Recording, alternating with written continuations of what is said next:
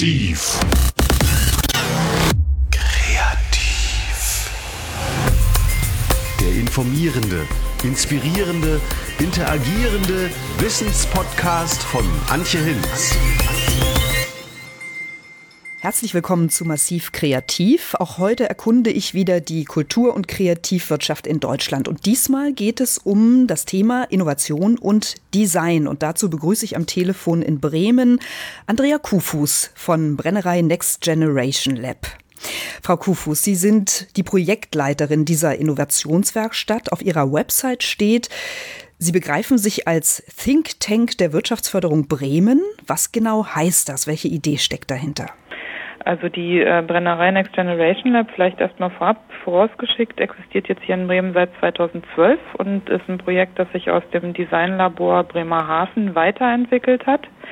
Die Brennerei ist so in Ankopplung an die Wirtschaftsförderung Bremen ein einmaliges Projekt, weil äh, wir Wirtschaftsförderer ja in erster Linie dafür zuständig sind, Arbeitsplätze in den Städten zu sichern, unter anderem darüber, dass man neue Unternehmen ansiedelt, Unternehmen zu beraten und Fördergelder weiter zu vermitteln und zu implementieren.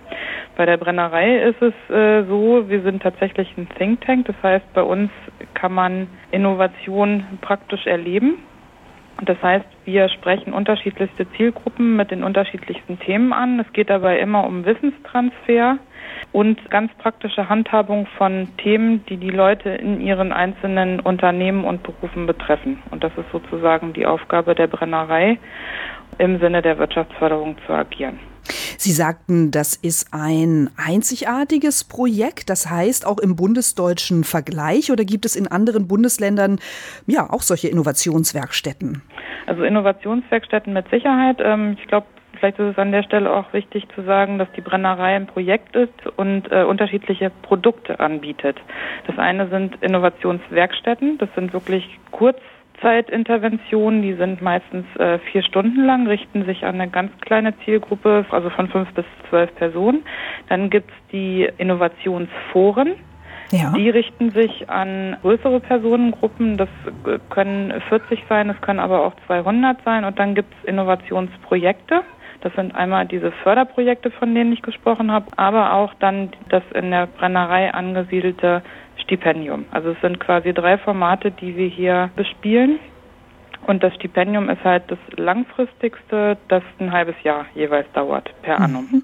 Und grundsätzlich geht es eben vorwiegend um das Thema Innovation, wenn ich das richtig verstehe. Genau.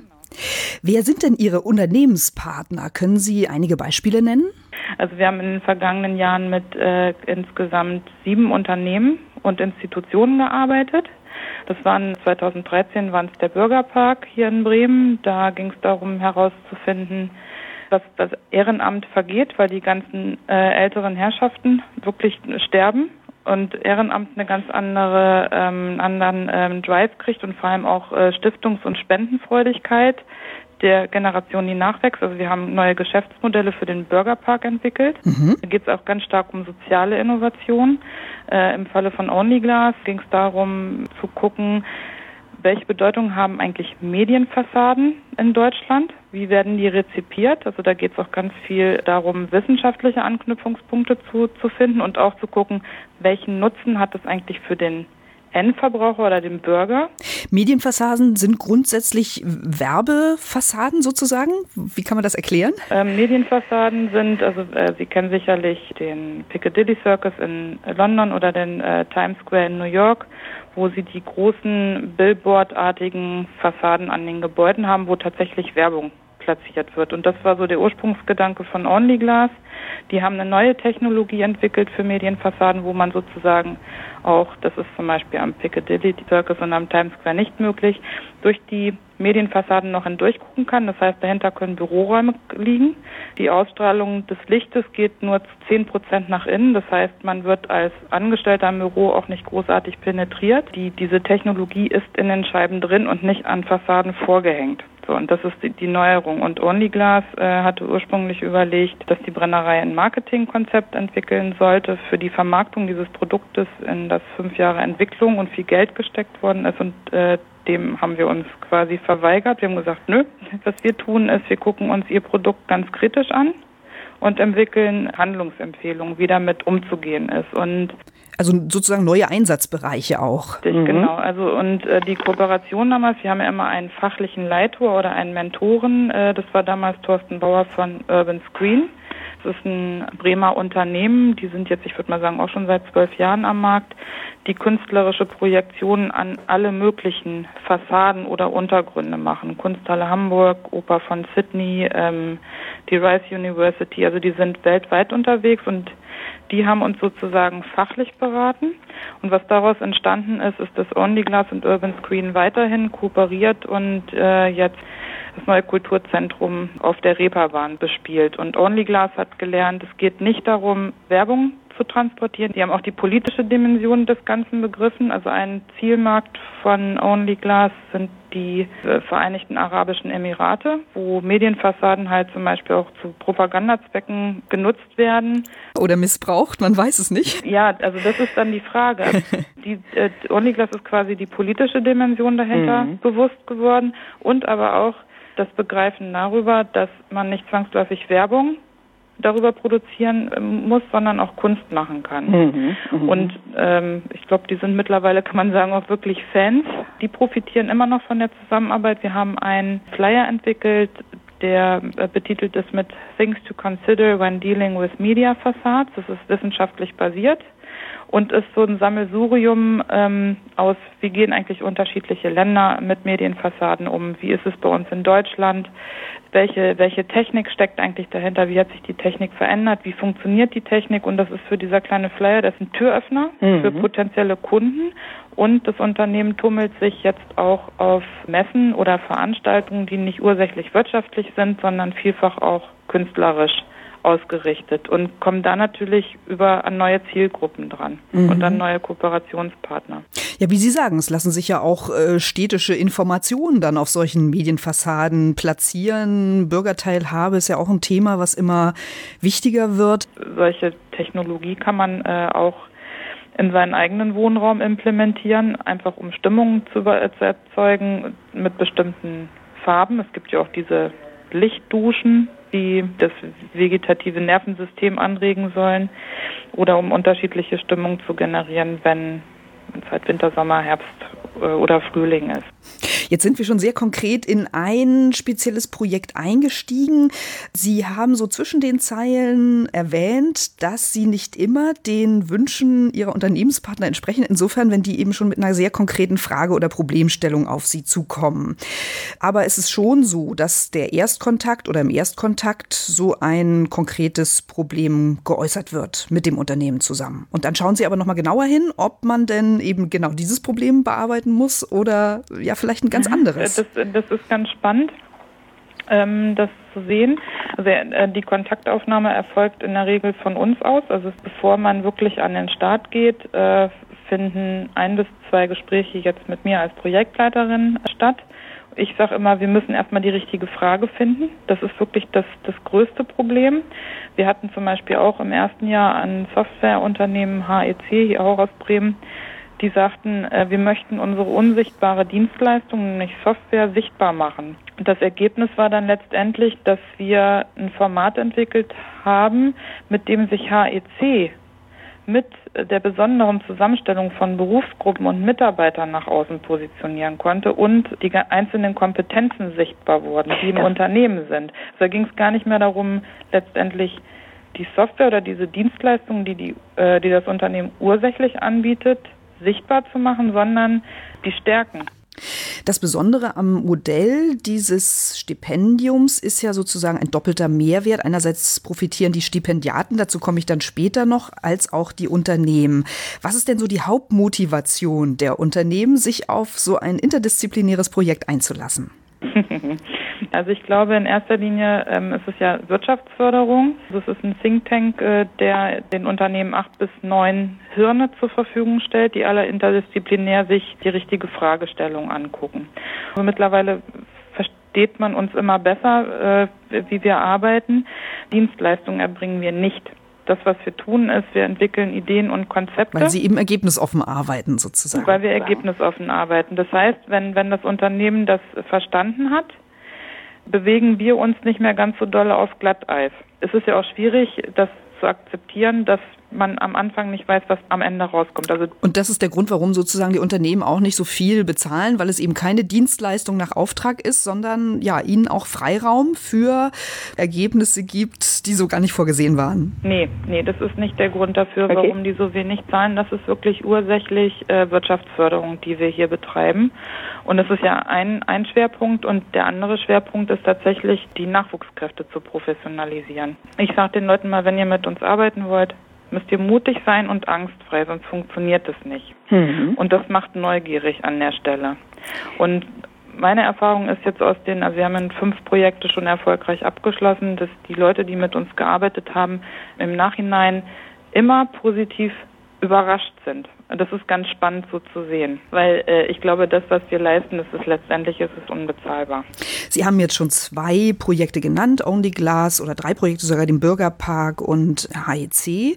Ich hatte noch von einem äh, Projekt gelesen, in dem es so um Rückrufaktion, Verbraucherfreundlichkeit ging. Können Sie darüber noch ein bisschen näher was erzählen? Ja, das ist ein Projekt, das ähm, hat stattgefunden äh, im Jahr 2014. Da haben wir für die Considerate GmbH gearbeitet zum Thema Produktrückrufe. Das war äh, letztendlich ist auch im Rahmen von Digitalisierung ganz stark. Das ist ein unglaublich komplexes Thema.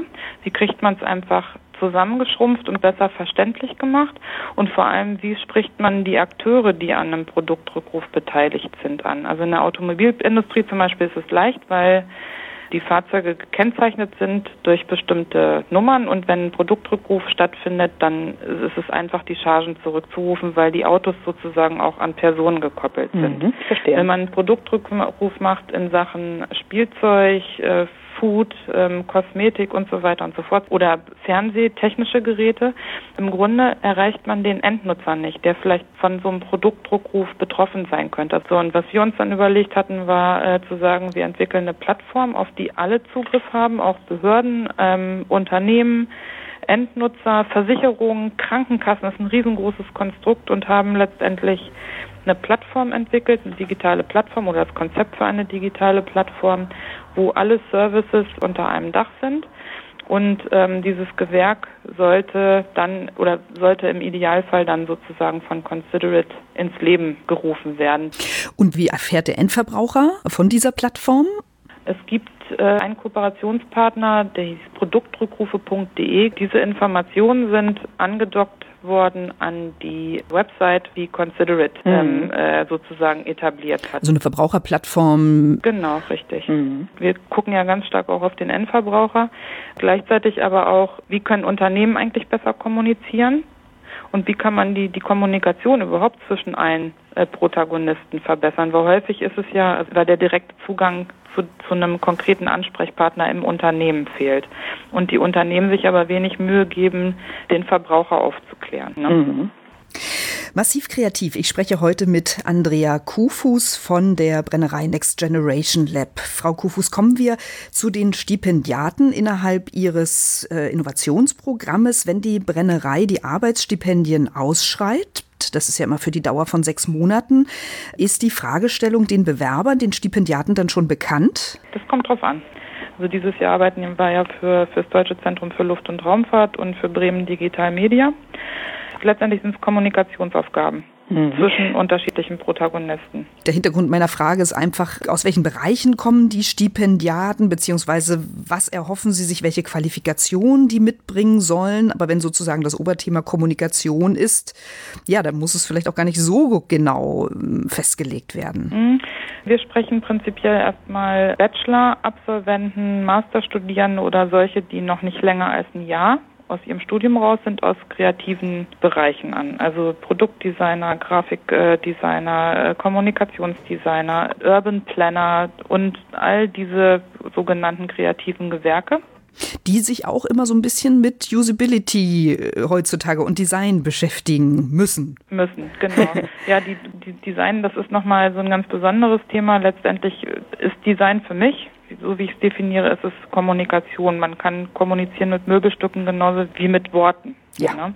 Und was aber speziell ist bei uns, ist, dass wir versuchen, auch Leute aus anderen Gewerken dazu zu holen. Immer jemand äh, dabei, der nicht nur Mediengestalter ist, sondern vielleicht sogar Programmierer. Eine ganz wichtige Komponente, weil das Thema Digitalisierung in allen Projekten mitschwingt. Da kommt man gar nicht mehr von weg. Das ist auch gut so. Und wir hatten auch schon Sozial- und Geisteswissenschaftler oder Kulturwissenschaftler dabei. Gibt es so ähm, Grundkompetenzen, Voraussetzungen, die die Stipendiaten mitbringen müssen? Die müssen gestaltungsaffin sein, das ist ganz wichtig. Äh, sie brauchen Referenzschreiben von ihren Professoren. Also es ist auch eine Form von Exzellenzförderung. Und sie müssen englischsprachig sein, weil wir auch ein Team haben, das international zusammengesetzt ist. Also wir haben äh, häufig Italiener mit in der Gruppe. Ahmed kommt aus Ägypten und Arbeitssprache bei uns ist Englisch. Das mhm. ist ein mhm. ganz wichtiger Faktor. Also dieses bewusste interdisziplinäre Zusammenarbeiten ist Ihnen ganz wichtig, ähm, macht aber sicherlich die Zusammenarbeit auch manchmal gar nicht so einfach. Unter welchen Rahmenbedingungen gelingt denn ein interdisziplinäres Projekt? Ähm, durch ganz viel Offenheit, also Transparenz und das meine ich auch wirklich, sonst versteht man die Arbeit nicht oder man weiß nicht, wo man in Fettnäpfe tritt oder man begreift nicht, wie gut vernetzt wir sind. Also da kann man ja auch einen Nutzen daraus ziehen und am Ende holen wir immer Feedback ein, sprechen über Verbesserungsvorschläge und die Verbesserungsvorschläge des ersten Teams haben wir im zweiten angewendet. Es ist auch so spannend, weil die Leute halt immer unterschiedlich sind. Ähm, also das ist mir persönlich zum Beispiel auch ganz wichtig, dass die sich selber strukturieren, weil das sollen die hier ja lernen.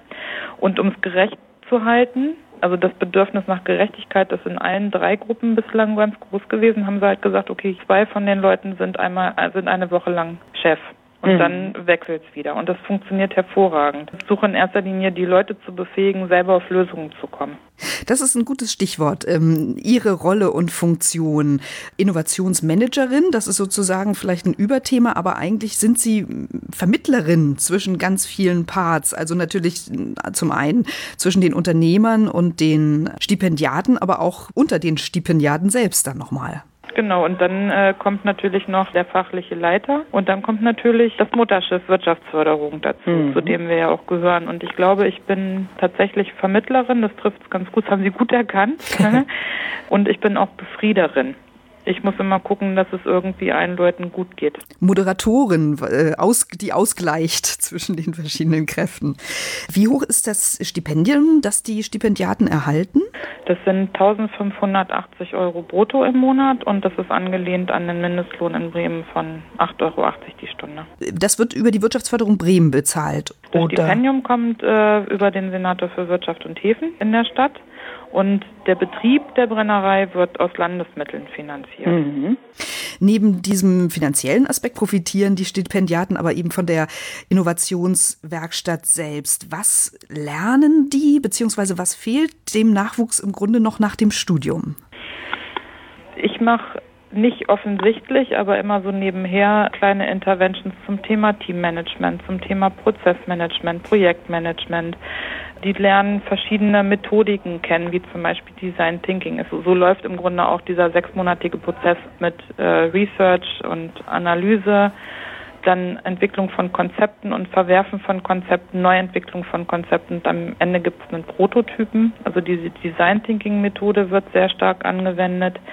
Und so auf der persönlichen Ebene, Sie sprachen ja vorhin von interdisziplinären Teams, ist es natürlich so, die fangen hier am 1. April an, werden zusammen in einen Topf geworfen, kennen sich nicht und müssen sich erstmal zurechtrütteln und dann mit unterschiedlichsten Menschen und den neuen Projekten umgehen. Flexibilität wird hier ganz stark gelernt, Toleranz ist eine ganz wichtige Geschichte. Oder die Stillen lernen, sich durchzusetzen, die Lauten lernen, Rücksicht auf die Stilleren zu nehmen. Also es hat ganz viel mit Mitmenschlichkeit letztendlich auch zu tun. Und was auch noch ein ganz wichtiger Faktor ist, den ich auch immer wieder ganz spannend finde, zu sehen, wie gehen eigentlich Leute damit um, die ihre vermeintliche Kompetenz zu bestimmten Zeiten im Projekt nicht einbringen können. Also zum Schluss sind die Gestalter ganz, also die Grafiker zum Beispiel ganz stark gefragt, wenn es jetzt darum geht, eine, eine Website zu gestalten oder wenn es tatsächlich sowas wie eine Broschüre gibt. Mhm. Wie sieht das dann eigentlich aus? Wir sagen sowohl den Unternehmen als auch den Stipendiaten, ihr produziert keine fertigen Produkte, weil wir sind keine Agentur. Im Idealfall bekommt ihr im Anschluss den Auftrag und könnt es zu Ende bringen oder das Unternehmen wendet sich wirklich an eine Agentur. Das ist halt dann sozusagen unser hehres Ziel, entweder unsere Stipendiaten in Arbeit zu bringen oder eine Agentur mit Aufträgen zu versorgen. Mhm.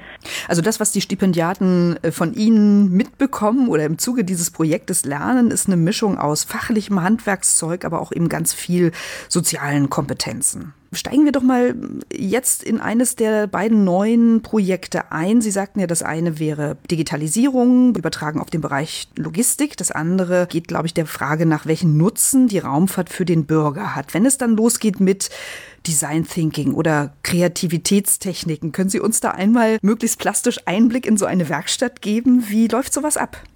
Vielleicht macht es Sinn, von einem Tagesablauf zu berichten. Ja, also man kommt hier morgens an, so zwischen neun und zehn, je nachdem, setzt sich dann erstmal zusammen zu einem Brainstorm. Was, was ist heute eigentlich der Tagesplan? Die und die, die Bosse der Woche äh, strukturieren den Ablauf. Es wird viel gesprochen, es wird viel auseinandergesetzt. Da äh, wird dann zum Beispiel aufgeteilt, wer bearbeitet welche Folien am Computer. Also Rechner ist ein ganz wichtiges Instrument. Und wer stellt es dann letztendlich unseren Kooperationspartnern vor. Das heißt, ein Großteil unserer Arbeit erfolgt verbal im Gespräch, in der Auseinandersetzung und ein zweiter Teil am Computer und ein dritter letztendlich auch im Machen. Also jetzt in Sachen DLR finden äh, Veranstaltungen im Außenraum statt. Und da war unser Team jetzt schon dreimal unterwegs ähm, und hat Bürger mit unterschiedlichen Methoden über ihre Meinung zum Thema Raumfahrt befragt. Das wäre nämlich meine nächste Frage gewesen, wo Sie sozusagen Inspirationsquellen suchen, weil es ist ja ganz wichtig, dass man ja nicht nur im eigenen Saft schmort, sondern dass man sich Impulse nochmal von außen holt, vielleicht auch mit Hilfsmitteln, mit Gegenständen, äh, ja, wieder zum Stichwort Kreativitätstechniken. Impulse kommen ganz viel über Recherche, letztendlich dann über das Wissen, was die einzelnen Personen mitbringen im Team. Wir gucken auch ganz viele Videos. Also ich glaube, es ist auch so ein generationsabhängiges Ding. Wir haben halt festgestellt, es gibt Videos zum Thema Raumfahrt, die werden aber nicht so oft angeklickt wie zum Beispiel Katzenvideos. Das hört sich jetzt vielleicht ein bisschen lustig an, aber daraus kann man auch was ableiten. Mhm. Das heißt, eine Erkenntnis zum Beispiel könnte sein, die Emotionalisierung bestimmter Protagonisten in diesen Filmchen. Mhm. Bei Design Thinking geht es halt darum zu gucken, was ist eigentlich meine Meinung zu dem Thema, was ist die Meinung von außen zu dem Thema. Also muss rausgehen und Interviews führen, mit den Nutzern und den Bürgern sprechen. Das ist natürlich auch ein Inspirationsquell. Und dann entwickelt man darüber hinaus ein Tool, wie man genau diese Person erreichen kann. Und letztendlich ist das dann für uns äh, diese Außenveranstaltung, die heißt äh, Lagrange, der Lagrange Point. Das ist so ein Raum im Weltall, wo keine äh, Gravitation wirkt und die machen wir jetzt im Außenraum. Es ist also eine Art Chill-Out-Area. Das heißt, wir holen sozusagen das, was da oben im Universum schwebt, hier auf die Erde, gestalten das entsprechend und interviewen die Leute zu ihrer Meinung über das Thema Raumfahrt. Im Gegenzug kriegen die einen Space Cocktail oder einen Planetenspieß. Also wir machen quasi Weltraum anfassbar. Wir haben zum Beispiel so einen Fruchtkorb, da ist die Melone, ist der Jupiter, also alles maßstabsgetreu und die Erde ist eine Erdbeere. Ah, jetzt geht mir ein Licht auf, weil Sie mir im Vorfeld äh, ein paar Fotos geschickt haben und da sieht man die Stipendiaten mit verschiedenen Kugeln und Melonen, wo ich mich natürlich gefragt habe, was hat es damit auf sich? Danach hätte ich Sie auch schon gefragt. Jetzt äh, ist mir das ganz klar. Das haben wir jetzt schon dreimal gemacht. Wir mhm. waren im Bürgerpark, äh, wir waren in der Glocke. Da wurde nämlich äh, äh Teile von Stanley mhm. Kubricks äh, Space Odyssey gespielt und äh, wir waren jetzt vergangene Woche waren wir an der Weser. Und wie waren die Reaktionen? Sehr positiv. Ähm, es ist ganz lustig, also die Leute lassen sich natürlich dadurch, dass sie das, was sie uns sagen, gegen einen Cocktail tauschen äh, können, auch auf Gespräche ein. Wir haben, glaube ich, über 100 ausgefüllte Fragebögen und ich glaube, wir haben über 20 Interviews, die entweder verbal aufgenommen worden sind oder teilweise auch äh, mit Videokamera. Die sind teilweise auch schon ausgewertet die Bevölkerung ist gespalten. Die einen sagen tatsächlich hm, Geldverschwendung, die anderen sagen, boah, total spannend. Für unseren Kooperationspartner äh, DLR, die wollen sozusagen dieses Thema Raumfahrt auf den Boden holen und haben aber noch nicht die richtigen Methoden gefunden, um Otto Normalverbraucher anzusprechen. Die Leute, wir müssen die emotionalisieren. Und da geht's, da geht's überhaupt gar nicht um Daten und Fakten, oder wissenschaftliche Ansätze, sondern es geht tatsächlich darum, die Herzen zu berühren mhm. in diesem Thema. Ja, man muss die Menschen auch abholen und irgendwie müssen die dann was finden, was mit ihrem Leben einfach was zu tun hat. Ne? Ja, eine Überlegung ist, ähm, einen Sticker zu entwickeln, da steht drauf Space Inside. Viel, was aus der Raumfahrtforschung kommt, landet irgendwann auf dem Boden, selten mhm. umgekehrt, mhm. Ne, weil, weil man da oben einfach andere Bedingungen vorfindet als hier unten.